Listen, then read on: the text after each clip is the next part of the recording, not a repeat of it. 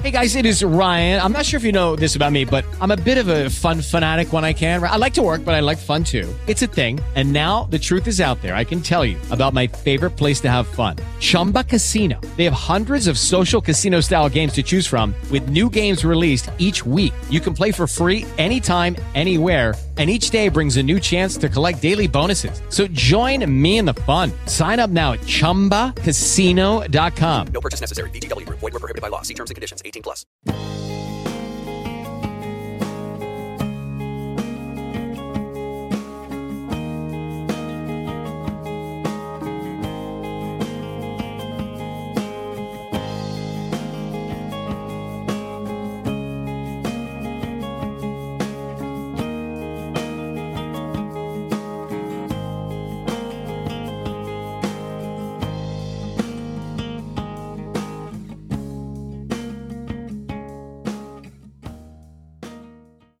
Back to Neil Haley show on the Total Celebrity segment, and uh, the questions I have for this guest at the beginning, she might laugh at because she probably won't get them again uh, throughout the show. But I'm excited to welcome the program Aisha Tyler. We're going to talk about unapologetic. Unapologetic on the show. Aisha, thanks for calling. But I'm going to talk about two of the shows I remember you most on, by the way. But how are you? Okay, I'm good. I'm really good. How are you? Fantastic. First thing is that my kids remember you and they're huge fans. I have five kids, uh, Mother Nature. How was that experience again for the Santa Claus to be Mother Nature? I'm sure you're discovered all the time by little kids that come up to you that watch this movie over and over and over again and remember you. Oh, absolutely. I mean, the fun, you know, what's the fun thing about those movies, and they are the kind of movie that many watch over and over again, is every year at Christmas time, you know, those those movies run, you know, at nauseum on cable. So um, you just get this whole new, you know, group of fans every year, which is super sweet. Uh, and it was a blast. It was a blast playing with nature in the Santa Claus movies. Uh, you know, and now they're like strangely these kind of lovely family classics um, playing the character was fun. The outfit was not fun. Um, I could not, I could not sit or go to the bathroom in that thing all day. So uh, I was just, I was just a mental ninja the entire time. But uh, it was a really, really great, great experience. And you said during Christmas season, but also we play Christmas movies sometimes year round in families where they pull out that DVD and play it. So you're seen so many times for a, you know, not a guest starring type role, but you would never have thought when you uh, auditioned for this that this would just continue to play over and over again as that Christmas classic, I'm sure. Yeah, exactly. And, and you, when you do a movie, you don't know how it's going to be received. You know, you don't know if you know it's really going to connect with people. So what's been really lovely is you know we just made that movie. And the first one has been a hit. I didn't come into Santa Claus two. So at that point, yeah, it had a following. We had a fan base, but you know, you have no, you don't have no idea how people are going to receive a film. And and uh, it was a great, great experience. And and people who know the movie really well will recognize. Uh, that most recently um, there was a pretty famous uh, performance that Beyonce did on the Grammys, and everybody was saying that she was dressed up like Mother Nature in that performance. So you on a side by side with my Mother Nature and Beyonce, which you know uh, is very flattering for me.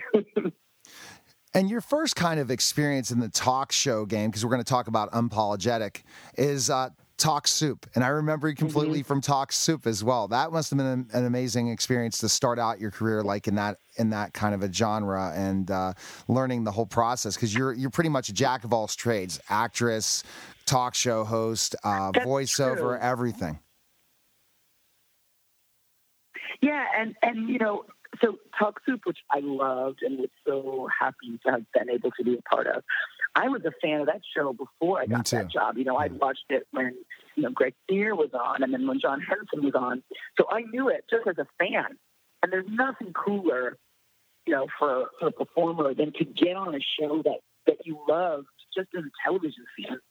Uh, and it was a great experience. I mean, you know, that was a cult hit for a long time on E. Um, it came back again with um, with Joel McHale and and you know continued on and had this really great life. But you know when I made it back in the day, it was just this little green screen show where we just made jokes about talk shows, you know, and uh, and it was it was a really great start. I mean, I I'll always be so grateful and and. Uh, and like really honored to have like had that as a part of my the start of my career for sure. Exactly. And your background, and we're gonna get right into unapologetic. Is uh, was it first like in media? Was that how you started, or was it acting? What was it to kind of get the talks? No, no. I started out as a stand-up. Hmm. Yeah, no. I, I started out as a stand-up comedian. Um, so that was that was my background as a stand-up, and I've been a touring stand-up comic when I got to LA, and uh, and I was doing a little bit of acting, and saw that they needed somebody. That they were auditioning people to host Talk Soup, and you know chase chase that job down, you know, just with passion and motivation. And it took a really long time. I auditioned, and I waited almost six months before I heard that I got the job. Um, but you know, the great thing about stand-up comedy is that you know, it makes you really nimble. You know, you're able to kind of deal with any situation and, and pivot in the moment and, and make stuff up on the fly. So that really helped me when I was, you know, doing the talk soup because I was essentially just kind of stand up in a really ugly purple chair. Um, and then, you know, going on to do things like Friends and, and 24 and CSI and exactly. going into kind of more straight acting and then coming back to do, now, to do uh, the talk, which was live talk Exactly. So let's talk about Unapologetic and how that's different than some other talk shows and stuff like, like that on AMC. Tell us about that. Mm-hmm, mm-hmm. So Unapologetic is a, is a late night talk show, uh, Unapologetic with Aisha Tyler. Uh, and it's, it's different in the way that it started because it's, it's an after show for um, a brand new show called Dietland, which is, is also premiered at the Fest on the night. Um, and if people know the show The Walking Dead, then they know the show The Talking Dead, which comes on after The Walking Dead and is kind of like a post show The Walking Dead. Our show is similar but not the same because it, kind of it plucks issues or plot points that have happened on on Dietland out from the show, and then really expand it out into the real world, into what's happening right now, into what's happening in popular culture, into, into what's happening um, in politics, in entertainment, in media, and specifically through the lens of the post kind of our post Me Too culture. It's really talking about issues that affect women and men everywhere, every day. So, and it's fun. It's not a. It's it's we talk about serious stuff, but in a really playful way. It's show that even if you don't watch Dietland, you can enjoy our show because it's comedy driven and it's a good time. And uh, and we just want people to be thinking about the issues of the day, but in a really fun and playful and upbeat way. And it, the, the premiere of the show was just uh, it was amazing. So we're, we're, having a really good time. And you know, it's interesting when you talk about the issues of the day, they come fast and hard, especially this week, Aisha, just to kind of think about just the news now. Oh, wow. Of Anthony Bourdain. I'm like, oh my gosh. Absolutely. When I saw that on Facebook, I'm like, wow. Two, two big suicides of two uh, amazing uh, talents. It's just really sad. It's a sad week and for extraordinary suicide. talent they, yeah, and Anthony Bourdain. And Anthony and I were friendly. Um, he did my podcast, Girl on Guy, many, many years ago. In fact, he did the first season of, of my podcast. Um, and then I ended up, um, I really admired him. You know, he was a, a brilliant mind and, and, did really extraordinary work. And I ended up um, hosting a show that he had created uh, called The Getaway. Uh, that um, that aired on um, Esquire, the Esquire Network, and um, I saw him as a mentor and as someone who, uh, you know, I wanted to be like when I grew up. Um, and I think the really tragic thing about suicide is it affects um, the, the, it can affect anyone. Yes. You know, the smartest, most intelligent, most accomplished people can can be struggling with depression. Um, you know, Anthony was in a new relationship; he was in love.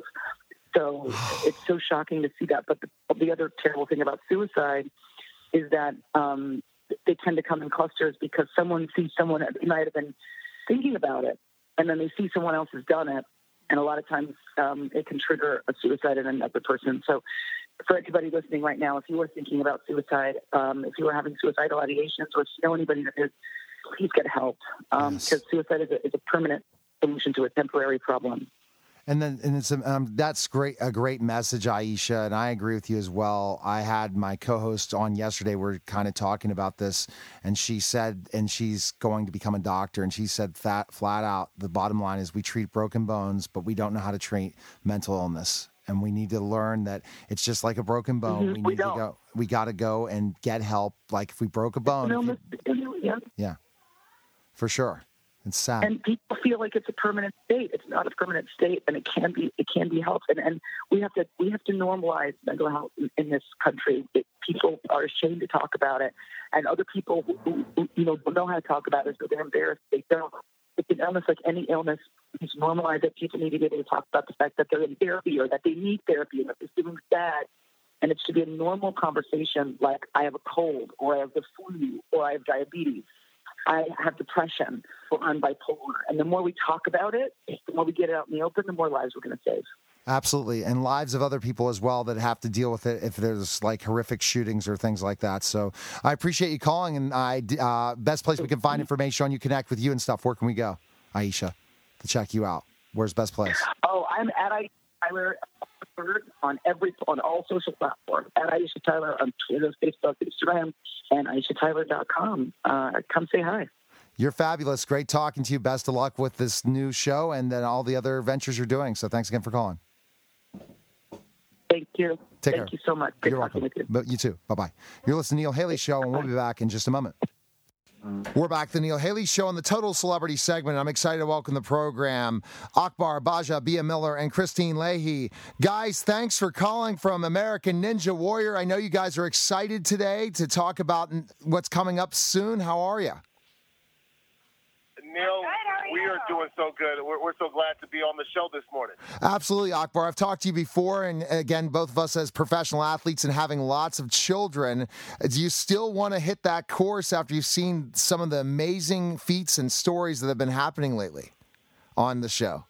Yeah, you yeah, yeah, yeah I, I, did hit the course for the first time. You know, I've been talking about it for so long, but for the first time, I had an opportunity to do it uh, on Red Nose Day. We had the Celebrity Ninja Warrior, and uh, I just wanted to kind of put my, my money where my mouth was, and uh, and I did it. I mean, let me tell you something. I was extremely, extremely nervous uh, taking on the scene. It's totally different than doing the NFL thing. Um, this is totally out of my element, but uh, I got prepared for it. Uh, trained with Kevin Bull, one of the ninjas. He got me ready for it. But let me tell you, it wasn't easy for the big fella at six six two. I might have been the heaviest guy ever to, to get on the court. I think you were. Yeah, right. So, yeah. Oh wow! And see, and heavy. I know that's hard, Akbar. And I'll, I'll jump back uh, over really quickly, Kristine. That thinking about specifically enough when you uh, the strength of just lifting yourself up when you weigh so much. It's hard to like do pull ups or anything when you weigh more weight, right? It's push ups, everything when you have that much weight. Neil, let me tell you something. It was one of the most humbling things I had to go through while training. Whereas I'm used to being able to bench press, you know, 400 pounds and squat a whole bunch of weight, but to move my own weight is where I struggled. I mean, you know, I went started off my ninja training. I was only able to do about three pull-ups.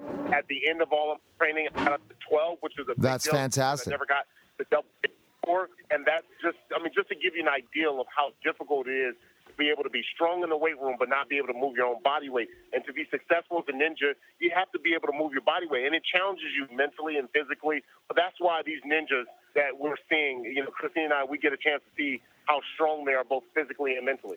Now, Kristine, have you hit the op- obstacle course? Have you done it yourself? no, I'm the only one of the three of us now who hasn't done the course. Matt's done parts of it, but I've noticed that he winds up in the ER every time. Um, and then I saw Akbar do it, which was because he, he did not. You were successful. You you made it up the warp wall. So I think that it's kind of my time now. I yes, have to is. do it. There's no more excuses, and I've been working out a lot. Uh, I just don't want to do it in season because I'm really afraid I'll break my face. you break your which face. isn't good for when we're shooting a show. You well, know, Kristine, I, just so you know, I have a bunch of my old football helmets at home. you want me to do it in a football helmet? Yeah, you can do it if you're This worried about your face. No, you'll be fine. No, I just have a peripheral, I need peripheral vision. I don't want to add any weight to my body. I need to be I'll give, you, agile I'll give you and the punter. lean. I'll give you the punter's The helmet. punter helmet. Yeah, and then that way you can see more. But you know, to be honest, I've, I've actually worked out with Kristine a couple of times, and let me tell you, she gets after it. I mean, you know, do. don't be fooled. I mean, she's she's gonna get after it, but um, I think she is a little nervous. She's just not. She's a little scared to get on the course. I don't want to go to the hospital. She's not gonna go to the hospital. Fine. So that's great to have all three of you at least wanting to be semi-athletic when you see these great uh, contestants, right, Akbar? It's like that's part of the whole thing: working out, living that Ninja Warrior uh, health mentality, right, Ak- Akbar? Well, it is, and I think what it is, it's a testament to how the ninjas really inspire us. I mean, you know, here I am, a, a, a former athlete, retired. You know, Kristine, she's had her athletic, uh, you know, uh, career, and you look at Matt, he had his athletic career. But then I think when you see this and we're far removed from it, you get inspired by the stories. And it's the same thing with the folks at home. They get inspired by the stories of these ninjas uh, that overcome so much. Here you are getting ordinary people doing extraordinary things on this obstacle course. And, and that's why we're excited. Our move to Monday, we're on tomorrow uh, in Miami, but we move back to Mondays in Indianapolis. And uh, we get a chance to see uh, our very first American Ninja Warrior winner, Isaac Caldiero. He's back after three years. That's going to be exciting TV to watch. So Monday night, but Kristine, also the the podcast. Tell us about the podcast, then we'll go right back to Monday night for sure. What people need to tune into. You know what? I'm not involved in the podcast, so I'm going to have Akbar answer that one okay. for you. Oh, sorry. Yeah, well, well, you know, yeah, the, the podcast is it's a it's a deep dive. We we actually go into uh, a lot of these ninjas' personal lives. We talk about you know who they are, where they grew up, and what makes them you know you know such a phenomenal story. And uh, we get a little bit of that during the show, where you get to see a little bit of their story in about 60 to 30 seconds. But we actually want to go further. So we talk to these ninjas for about an hour, and I, I tell you, the stuff that's come out in these podcasts have been nothing but amazing. So you can check out American Ninja Warrior podcast. Uh, we're on right after the we come on the, the day after the show airs, so you'll be able to get that uh, the Tuesday after the Monday showings uh, of uh, American Ninja Warrior. That that's a great idea, Kristine, to tell these stories, right? Aren't these stories amazing since you've been covering it? Just of the people and what, what background they've come from and how they overcame everything and all odds at times to be successful and be on this show. Yeah, I think that's why the show is so successful and why people keep coming back to watch because uh, we we have a fair share of returning ninjas and then we also have new people and their stories. We we have like a hundred thousand people now trying to be on the show, and Yeah. you would think that we would run out of great things to tell, but we don't.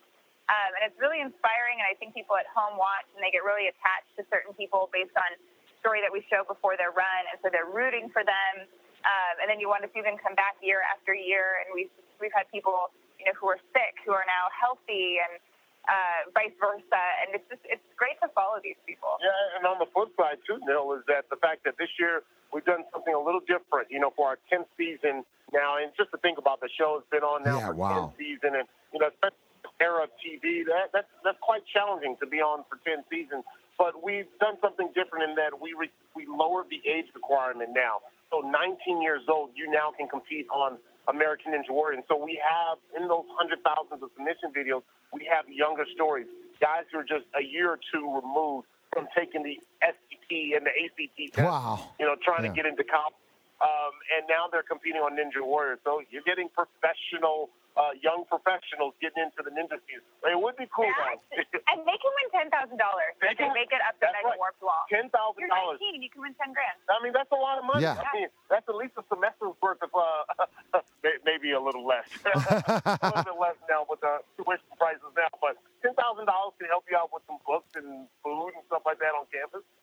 And Kristine, I guess that you've saw the whole uh, rise of American Ninja Warrior to you know where it was kind of like, oh, okay, some people are doing it to now there are training facilities all over the country. You just got to be blown away with the growth and what this has become. Oh, we're available in Target now. You can buy Ninja Warrior products at Target. So yeah, it has grown quite a bit, and uh, so many people have backyard courses.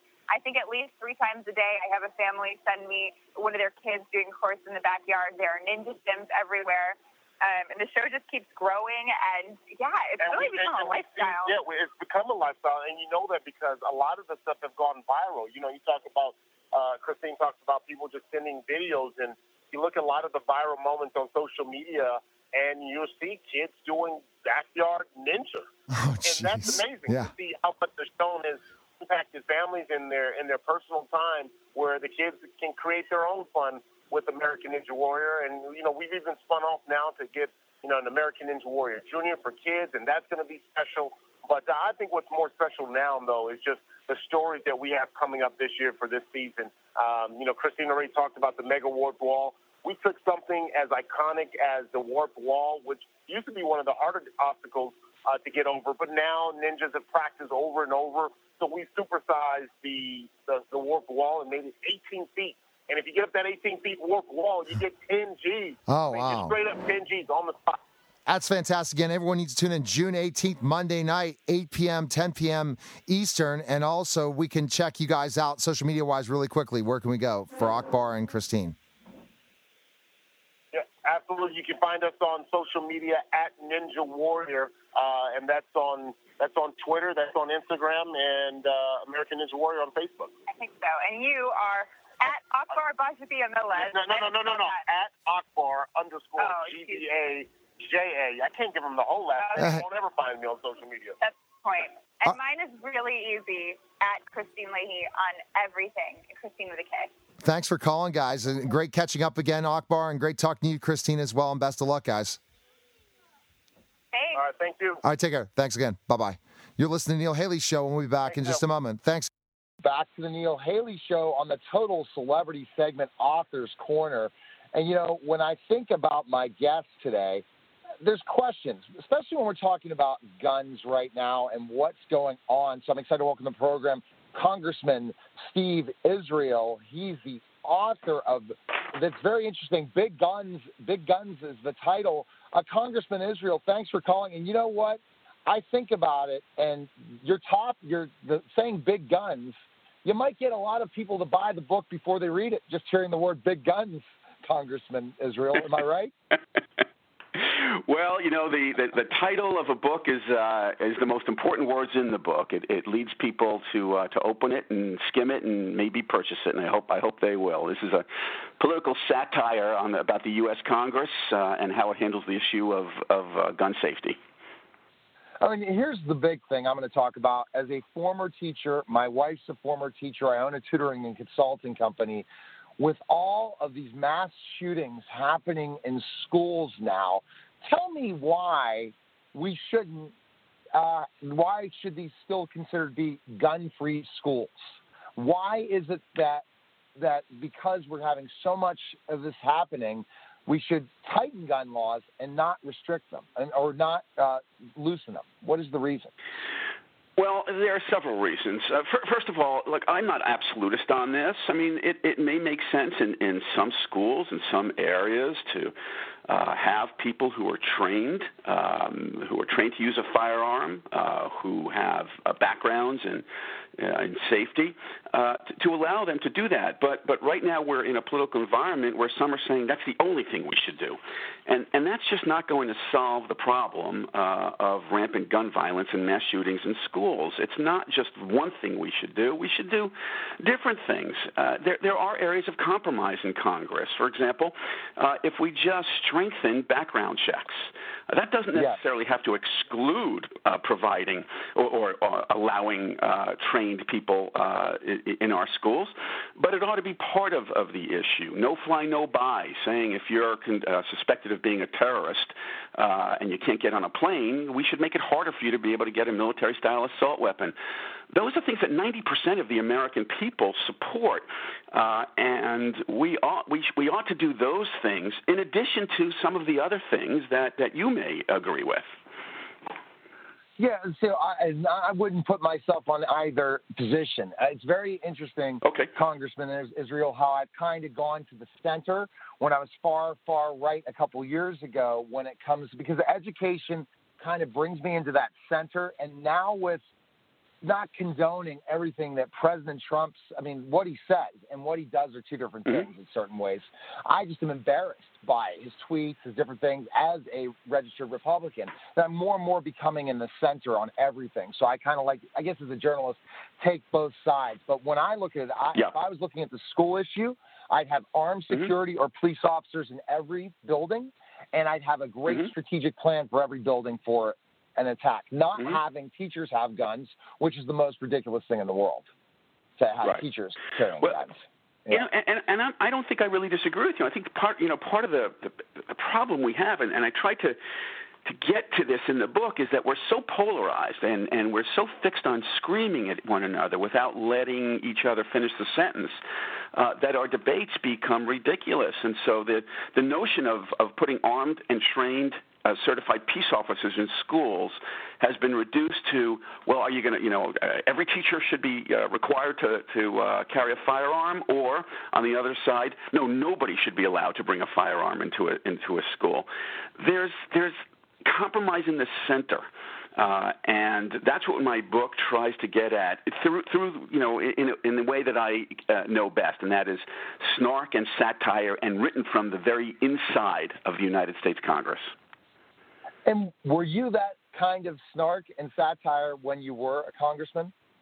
And did you kind of do that? you know, times, or yeah. Neil, I grew up uh, in uh, in Levittown, New York, with uh, three dreams. One was to be a uh, a satirical uh, author, write satirical novels. Uh, the other was to be a, a member of Congress and the third was to play outfield for the New York Mets. Um, but the third didn't come to pass, although it might be feasible these days with how my team is doing. Um, but I kind of I grew up loving to write and loving to write comedy. Uh, Congress provides a whole bunch of inf- of, of material to, to, write about in a, in a snarky, satiric way, uh, and uh, I put it all together uh, in this novel. It's my second novel. My first was called The Global War on Morris, uh, and it was about how Washington uh, began to act uh, excessively in invading people's privacy after 9 11. Very interesting. So, after your career, passion of yours, and I love hearing that because that's what's so great is people are still reading books so much. It's so much fun to write and have that book finished. It's a, it's a passion of yours, isn't it? Writing. Yeah. You know, it, uh, absolutely a passion, uh, but also for me, uh, a release when I was in Congress. I was elected in 2000. Nine months later, 9 11. And suddenly I found myself, uh, you know, in these extraordinary circumstances, uh, just uh, so much pressure. Uh, and I began writing almost as a release. I kept a journal. I spent a lot of time on, on airplanes, uh, long car rides, uh, going across my district. And I just began uh, really focusing on my writing. That uh, ended up being my first book. I, I you know, literally stumbled onto uh, an agent, uh, bumped into an agent in New York City, who read my manuscript, uh, sold it to Simon and Schuster, and the Global War on Morris was published in 2015. Then I wanted to do some satire on uh, the gun lobby uh, and how Congress responds to it, yes. and that's what uh, inspired Big Guns. Now, how uh, how do you get along with the other side when you were there? Were you able to get along with most, or some of them were just a little too extreme for you to get in those conversations? Is it really that heated between the Republicans and Democrats in Congress? It's a wonderful question, and what so many people see on TV, uh, the, the, screaming, the partisanship, the polarization, does not reflect the reality of the United States Congress, believe it or not. And so my favorite conversations were in quiet places with people uh, with whom I fundamentally disagreed, and we would talk about what normal people talk about: pressures back home, um, you know, problems on the job, and that those friendships are what I miss most in Congress. I left after 16 years, unindicted and undefeated. And people often say, well, what do you miss? And what I miss is what people also miss uh, because they're not aware of it, and that is the human relationships with people on both sides of the aisle and those friendships that you just never see. That's so interesting when you talk about the relationships. And I think that I have people that I don't agree with on certain topics, and I still have that conversation, that cordial. So I think the whole U.S. needs to take that side of what Congress is. Yes, we debate. Yes, we get heated, but at the end of the day, we're all people. We all have families. We all have challenges in our lives, and we have just to get together yeah. and stay together instead of be so divided. That must concern you greatly. The book probably Big Guns it does. some of that political satire. and That concerns you as well. Say, come on now, let's just get along. You know, and and that's the point. One of the points I try and make in the book. In, in fact, uh, one of my writing uh, mentors is uh, Nelson DeMille, who's a very prolific author of spy thrillers. I mean, you can you can't go past an airport bookstore without seeing his books. And he's also very conservative uh, and supports uh, gun ownership, responsible gun ownership. And I had asked him to do a blurb on my book, and I was concerned because he and I have fundamental disagreements on the issue. Uh, and, and he ended up doing a blurb. This conservative uh, and prolific author that that says, you know, nice things about me, and then says you don't need to completely agree with Steve. I don't, but you need to hear what he has to say. Uh, members of Congress should pass a law making big guns mandatory reading. I, I wish we had more relationships like that, where somebody from the right and somebody left of center could just find things to agree on instead of focusing on disagreements. All right, best place we can pick up your book, uh, Congressman Israel. Where can we go? Oh, any any bookstore, any bookseller online. Uh, it's widely available. Awesome, man. Uh, do you have social media and stuff? Especially now you have to in this yep, day and Yeah, well, thank you for that. My book. agent would be embarrassed yeah. that I didn't mention www.repsteveisrael.com. All right, well, appreciate it. Best of luck, and I definitely want to check out the book. Thanks, sir. And uh, you're, you're, very interesting. Take care. Bye bye. You're listening Thank to Neil Haley Show, and we'll be back. You're welcome, and we'll be back in just a moment. We're back to the Total Celebrity Show segment on the Neil Haley Show, and I'm excited to welcome the program Ashlan and Philippe Cousteau. Guys, thanks for calling. And World Ocean Day today, right? So it's a big day, isn't it, Philippe? That's right. Thanks for having us. Yes, absolutely. Yes, big day for sure. It's our favorite day, one of our favorite days of the year, actually. Very appropriate. Uh, World Oceans Day, celebrating something that you know, the, a little thing called the ocean that you know we kind of rely on for food and oxygen and, and a few other important things. So it, it deserves its own day, I think. Agreed. So, Ashlan, can I, um, tell us a little bit about like the history of this of this uh, day and how it started and stuff, and why. Well, I think that everybody knows Earth Day and Earth Earth has had some really good PR. but our oceans is something that, that, like we said, that we kind of all take for granted. It's so big, it's so vast, and when you look out there, you know sometimes you don't really see anything. So this day was just so important to to really just talk about what the ocean does for all of us. You know, it, it really wasn't started being observed until uh, 2008 um, but one thing that's really important to Philippe and I is we're actually doing a march around DC um, to get the word out for our oceans and, and remind people how important our ocean is and how people think sometimes it's the ocean divides us across continents, but really what the ocean does is it, is it connects all of us together. That's together. Right. That's so right. we really need to make sure that we take care of it and, and we uh, keep it clean, as clean as we can, and yeah. we don't overfish it, and we pretty much we don't screw it up. Yeah, um, we take care of the ocean deer. So, yes, yes. And that's that's such an important part, Philippe, and you learned that a lot from your grandfather as well, right? About ocean. You know, growing up with my grandfather, Jacques Cousteau, it was uh, it was a huge influence on my life. Uh, and it, you know, interestingly enough, this year is also the 75th anniversary of his invention of scuba diving. And uh, it's something that you know, it's hard, I think, for a lot of people to, to remember that, you know, a lifetime ago, we barely knew anything about the ocean. And it really wasn't until his work um, and his films and documentaries that began to open it up to, to people's understanding. Uh, and in that time, we've started to realize that all the things that we do, you know, from as Ashlan said, from you know fishing and and and the pollution that we create, et cetera, is having a real impact. Even though it's 70% of our planet, it seems vast and untouchable and unchangeable um, it's really suffering. And, you know, the ocean is a, is a huge part of our, our survival as a species on this planet and all species. It regulates our climate. It provides most of our oxygen, which is kind of nice. Um, provides food for, you know, billions of people every year, uh, incredible amounts of commerce.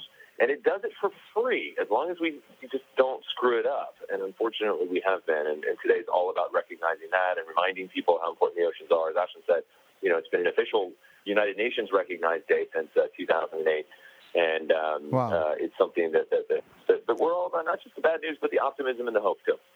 Now, Ashlan, it's time to search for buried treasure again. I remember talking to you at the season premiere of last season, and the first time, then we talked about, it, and I kind of looked at you guys and said to myself, really? Uh, we're going to search for buried treasure, but a second season's coming up, and I, I didn't think there was Pirates treasure out there. And uh, are you excited about it?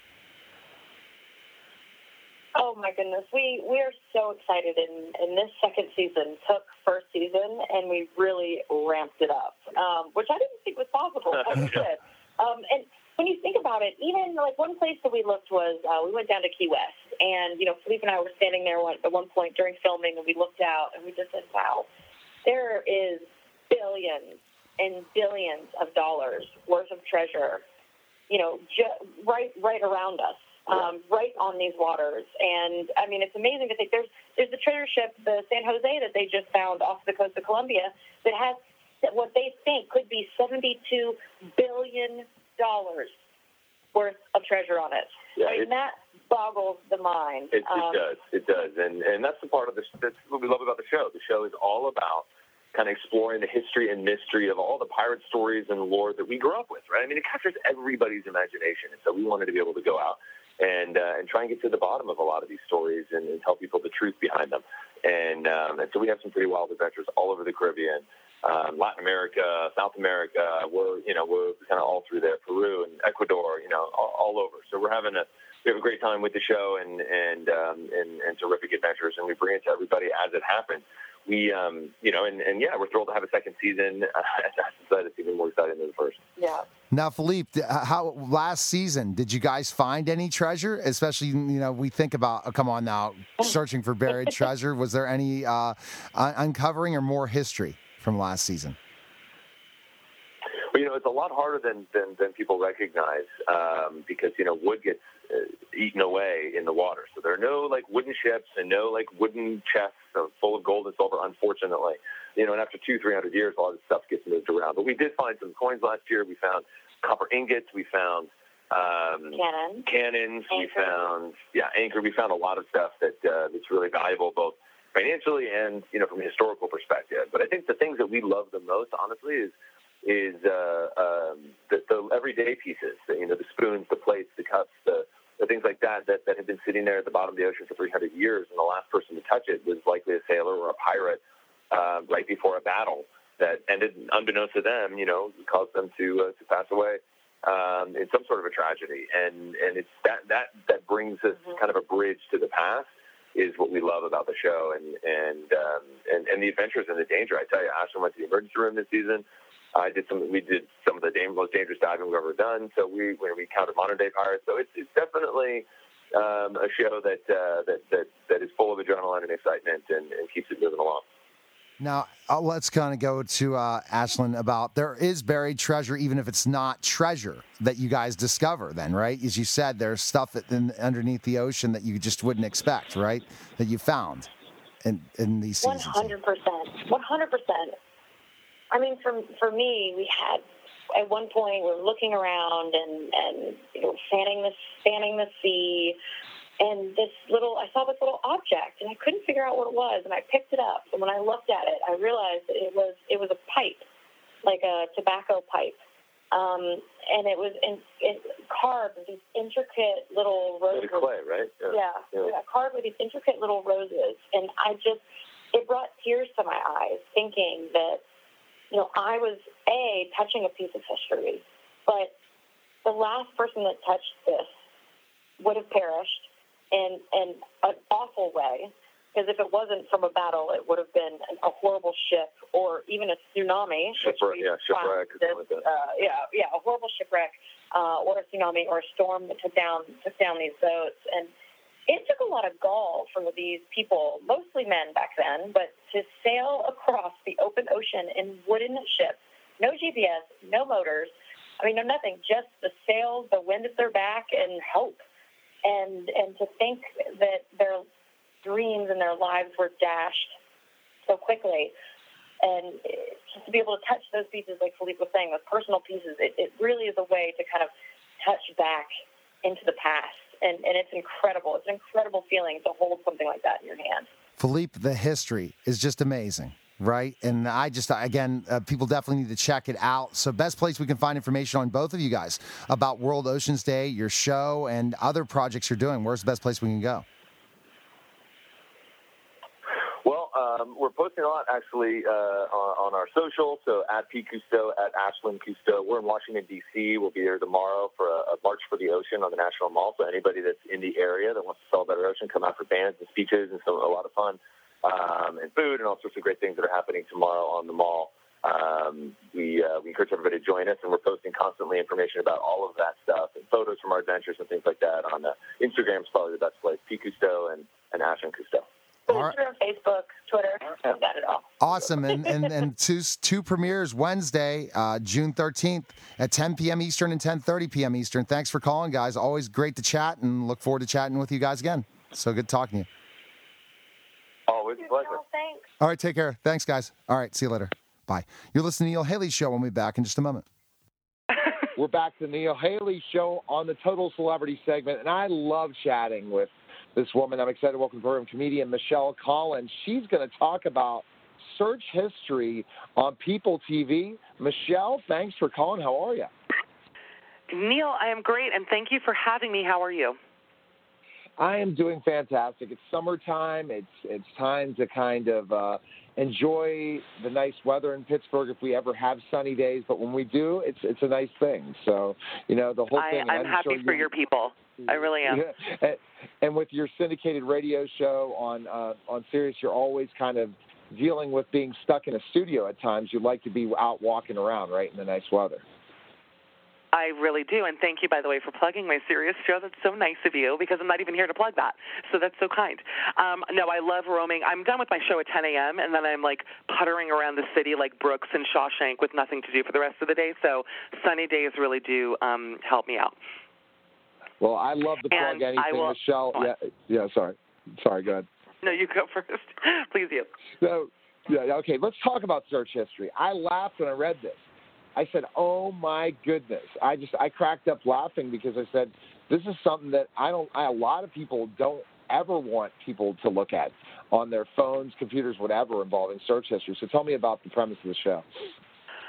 So, Search History, it's a brand new show. It's out today on PeopleTV.com and the People app, which you can download everywhere. Um, and it basically features me roaming the streets of Los Angeles and approaching strangers, like true strangers, people just hanging out, um, and asking to go through their phones. We would plug their phones into a laptop so that we could see everything, you know, I was looking at.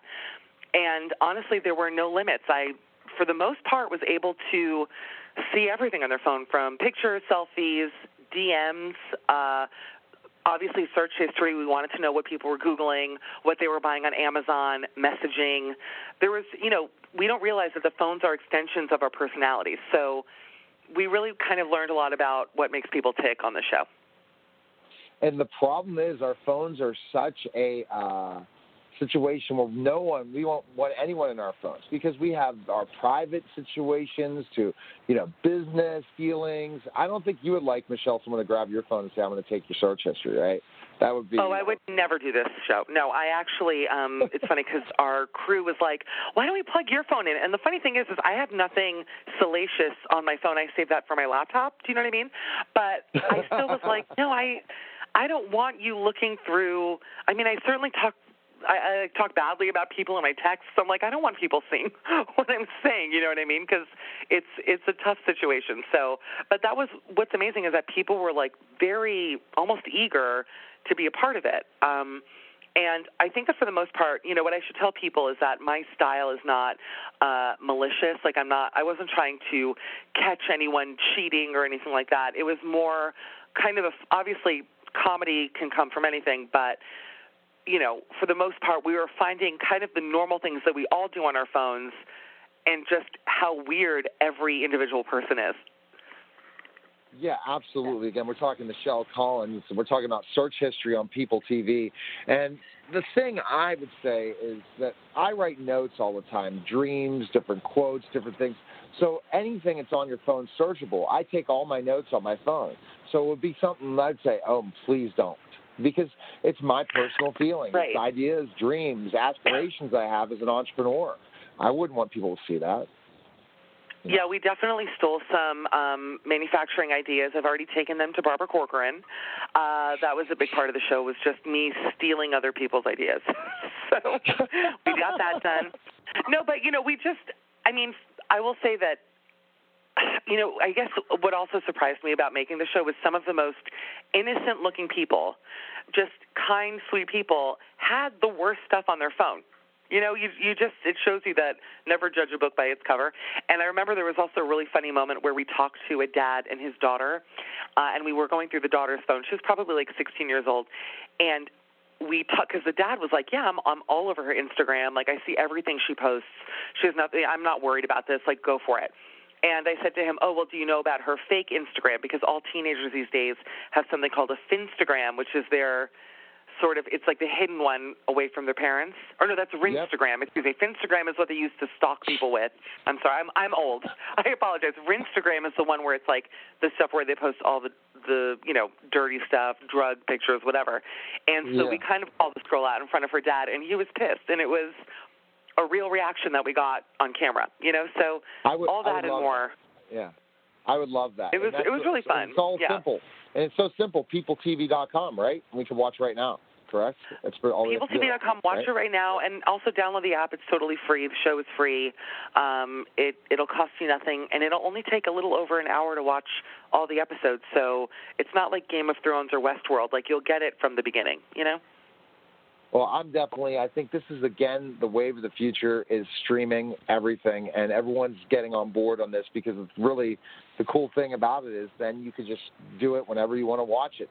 I I have lots of employees that are millennials, and literally all of them that work for me, they don't watch television anymore. They just stream things.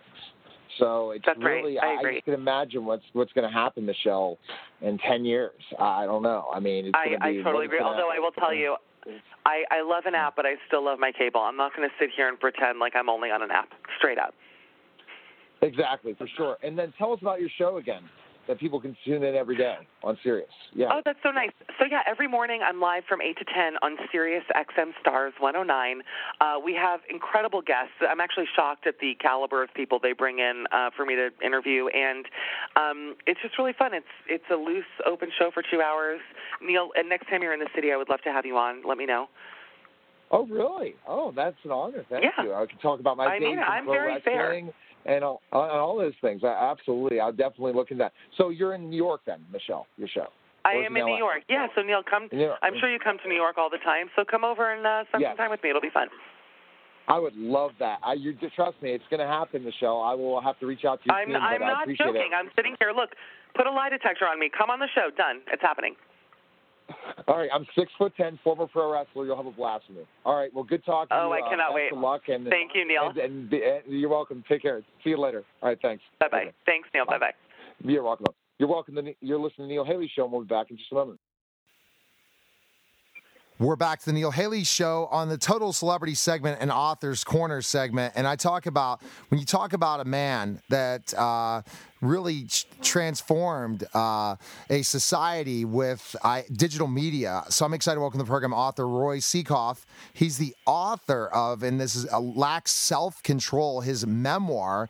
He is the editor of the Huffington Post and president and co creator of Huffington Post Live and winner of three straight Webbys for Best News and Information Channel. again, Roy, I could talk about your, your titles forever. How are you, Roy? Hey, nice to talk to you, Neil. All right, so let's kind of just jump right into the specifics about you know how how the how this whole uh, book came about. You're so busy. How could you even write a book, Roy? Really? Come on now. All the different things I just brought in the title and everything. Actually, what happened was, you know, after 11 years of building the Huffington Post and HuffPost Live uh, from four people to 800 people, uh, you know, across uh, 17 different countries, I decided to pull the ripcord and take a break from the 24/7 news cycle. Um, I've been commuting back and forth between LA and New York on a weekly basis for four years, and I'd seen enough of airports, you know, to last me a lifetime. And I decided to uh, take a little bit of break. So I took a break, and for a year I willfully did nothing. I, I, I just drove my daughter to carpool, and I took long walks, and I just tried to cleanse myself, try to figure out who I was outside of that that crazy Makes sense. 24/7 news cycle, outside of the Huffington Post. And uh, after a year, I decided to uh, dip my toe back into the water of creativity, and uh, wasn't sure what I was going to do. But I thought maybe I'll start with some of these true stories that I've accumulated over my life, and that I tell over dinner, or that I, you know, through the years over drinks uh, at a late night, you know, have a few and tell the funny stories. And I started, and once I started doing that, they just poured out of me, Neil. It was like this Oh, creative tsunami. Uh, and uh, so I ended up just writing every day for eight to ten hours a day. Luckily, I developed a lot of discipline over those years of being on deadline all the time. So even without a deadline, I, I just wrote like a madman trying to keep up with my fevered brain. And the result was, you know, it, it lacks self-control. True stories I waited until my parents died to tell. And it's not really a straight-up memoir. It's not like, you know, Bruce Springsteen's telling the story of his life, you know, how he went from Freehold to superstar. Uh, these are just funny stories that um, uh, happened to me when I was a kid, when I was an adolescent, when I was a teenager, all the way through adulthood and working at the Huffington Post. So these, I just I had two goals. You know, I wanted to be as funny as I possibly could, and I wanted to be as honest as I possibly could.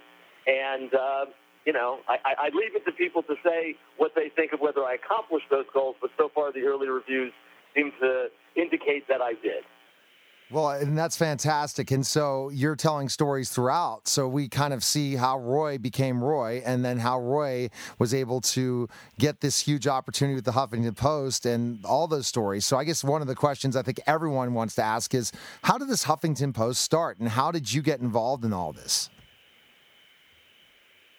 Know, so the interesting thing is I had met Arianna, uh, Arianna Huffington, uh, sort of tangentially many years before she was working on a project called uh, the Shadow Conventions, which were in 2000 these alternative conventions that were held um, to go along next to Shadow, basically the Democratic and, Re- Democratic and Republican conventions.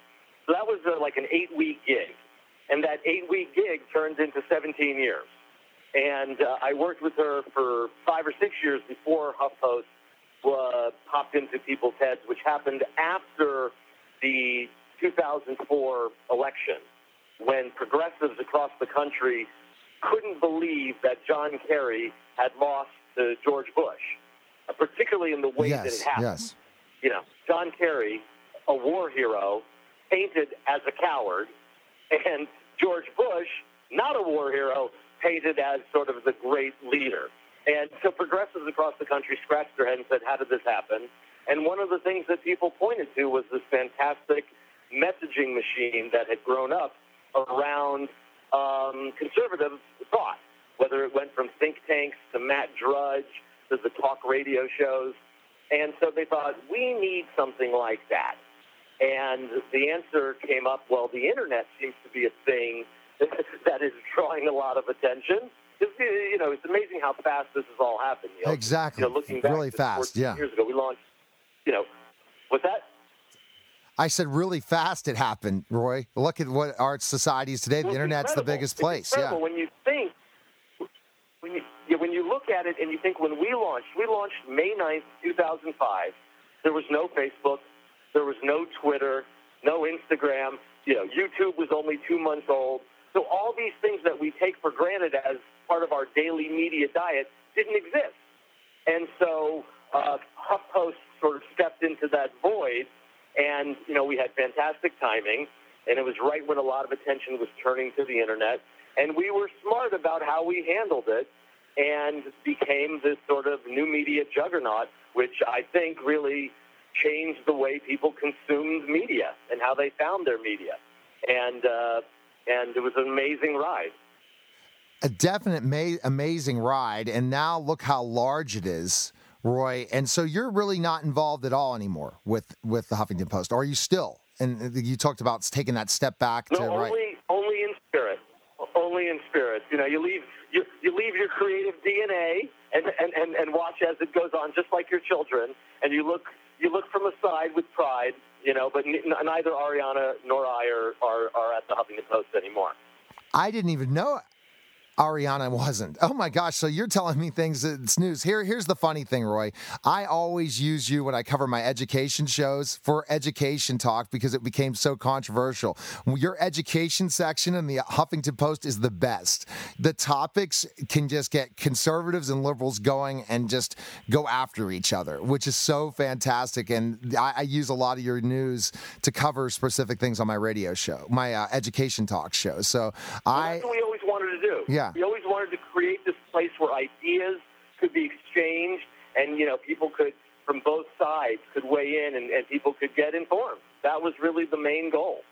And that's what it is. It's great content. You guys hit the news the best. There's a spin sometimes, I'm going to be honest with you, but not all the time. And everyone else quoted it. Just think about Rush Limbaugh, how much he has quoted your production the Huffington Post and ripping on it, but it yeah. just was the best PR in the world, wasn't it? Because every conservative still goes and reads the Huffington Post together. Right? Yeah. That's the thing. And, and you know, Neil, and I get what you're saying about spin or point of view or attitude, but I think that was one of the defining things that made Huffington Post stand out so much was that we were not afraid to have an opinion. We were not afraid to have a point of view. We were not afraid to put attitude into our headlines. Um, you know, not with an agenda that we were going to change people's minds or anything, but but but to be, definitely have a point of view and be willing to to be funny, even though you were talking about serious things at times. And I don't mean funny like yeah. I hope my book no, is funny. It's, it's great. It's funny. It's a, a witty funny.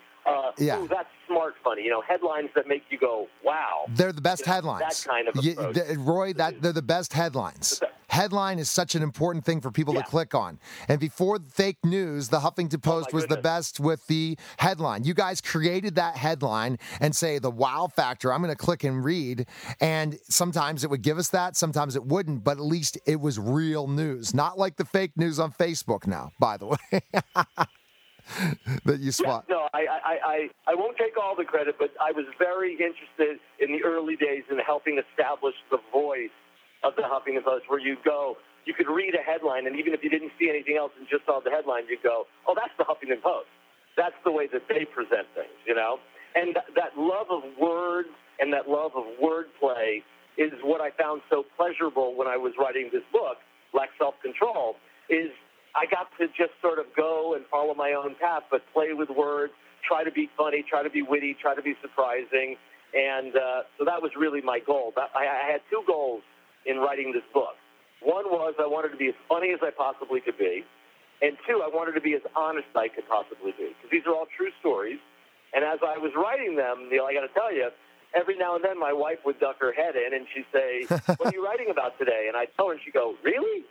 You're, going to tell that story? You're... And I'd say, Don't censor me yet.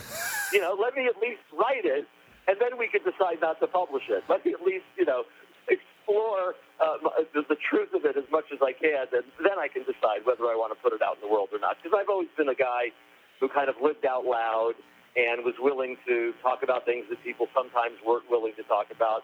It's funny because it turns out that's kind of always been my personality. We recently had a high school reunion. I don't want to tell you the years, but it was 40. So it was our 40 year high school reunion, and I went back, and a lot of people knew that I'd worked on this book. Uh, and they were like, Roy, it's funny. You were always like that. You always said things that made the teachers kind of blush and laugh and go, oh, Roy. And, and by the way, you know, that's the title of the book, Lack Self-Control. that came from me finding a trove of report cards from elementary school that my mother kept. And when I found them, I saw that every year, every grading period, the teachers would say, Roy needs to develop some self control. Roy lacks self control. We wish Roy would sit down and shut up. Roy, it sounds so like it sounds like the book became yeah. you know, my, my my way of looking at things. When I was younger I would look at it and sort of feel embarrassed, like, ooh, do I have a behavioral problem? Am I am I a bad kid? And then as I got older I realized, no, lack self control doesn't mean, you know, you do whatever your impulse tells you. But for me it means that you sort of don't have to draw within the lines. You know, you can go outside the lines. Yes. You can think outside the box. You know, just because just because everybody is marching to the right doesn't mean that there's not some really interesting things over there on the left side. And I don't mean that politically. well, the funny thing is, Roy, I guess the great thing is, again, you are the dream writer that somebody would love to have been part of this whole Huffington Post movement. You are going to be in the history books forever when it comes to digital media and what you've done. And now you have a book that people can laugh about, understand your life, and learn more about who this guy was. And so, where's the best place we can purchase it? I know all finer bookstores. Do you have a website as well, Roy, that we can find info? and social media wise? Yeah. Uh, hmm. you know, we're pushing, we're making a big push uh, on Amazon, and it's available on Amazon both as, as a as a digital book for Kindle, as a paperback, as a hardcover. The audio book is coming in the in the next week or so, uh, and I do have a website, and it's basically Roy Sekoff, R O Y S E K O F F dot com. You're fabulous. I love the conversation. A great story about the Huffington Post. I know everyone needs to pick up the book because what you've done for the Huffington Post, I'm sure your book is really entertaining. You're an entertaining guy, and thanks for calling. I appreciate it.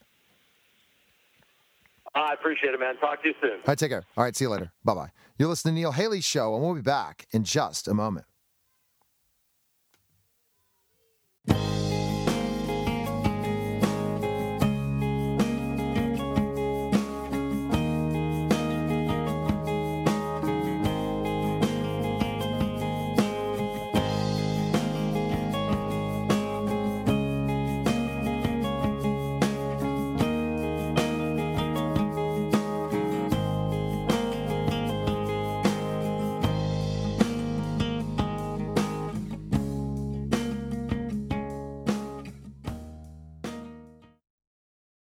Hello, it is Ryan, and I was on a flight the other day playing one of my favorite social spin slot games on chumbacasino.com. I looked over the person sitting next to me, and you know what they were doing?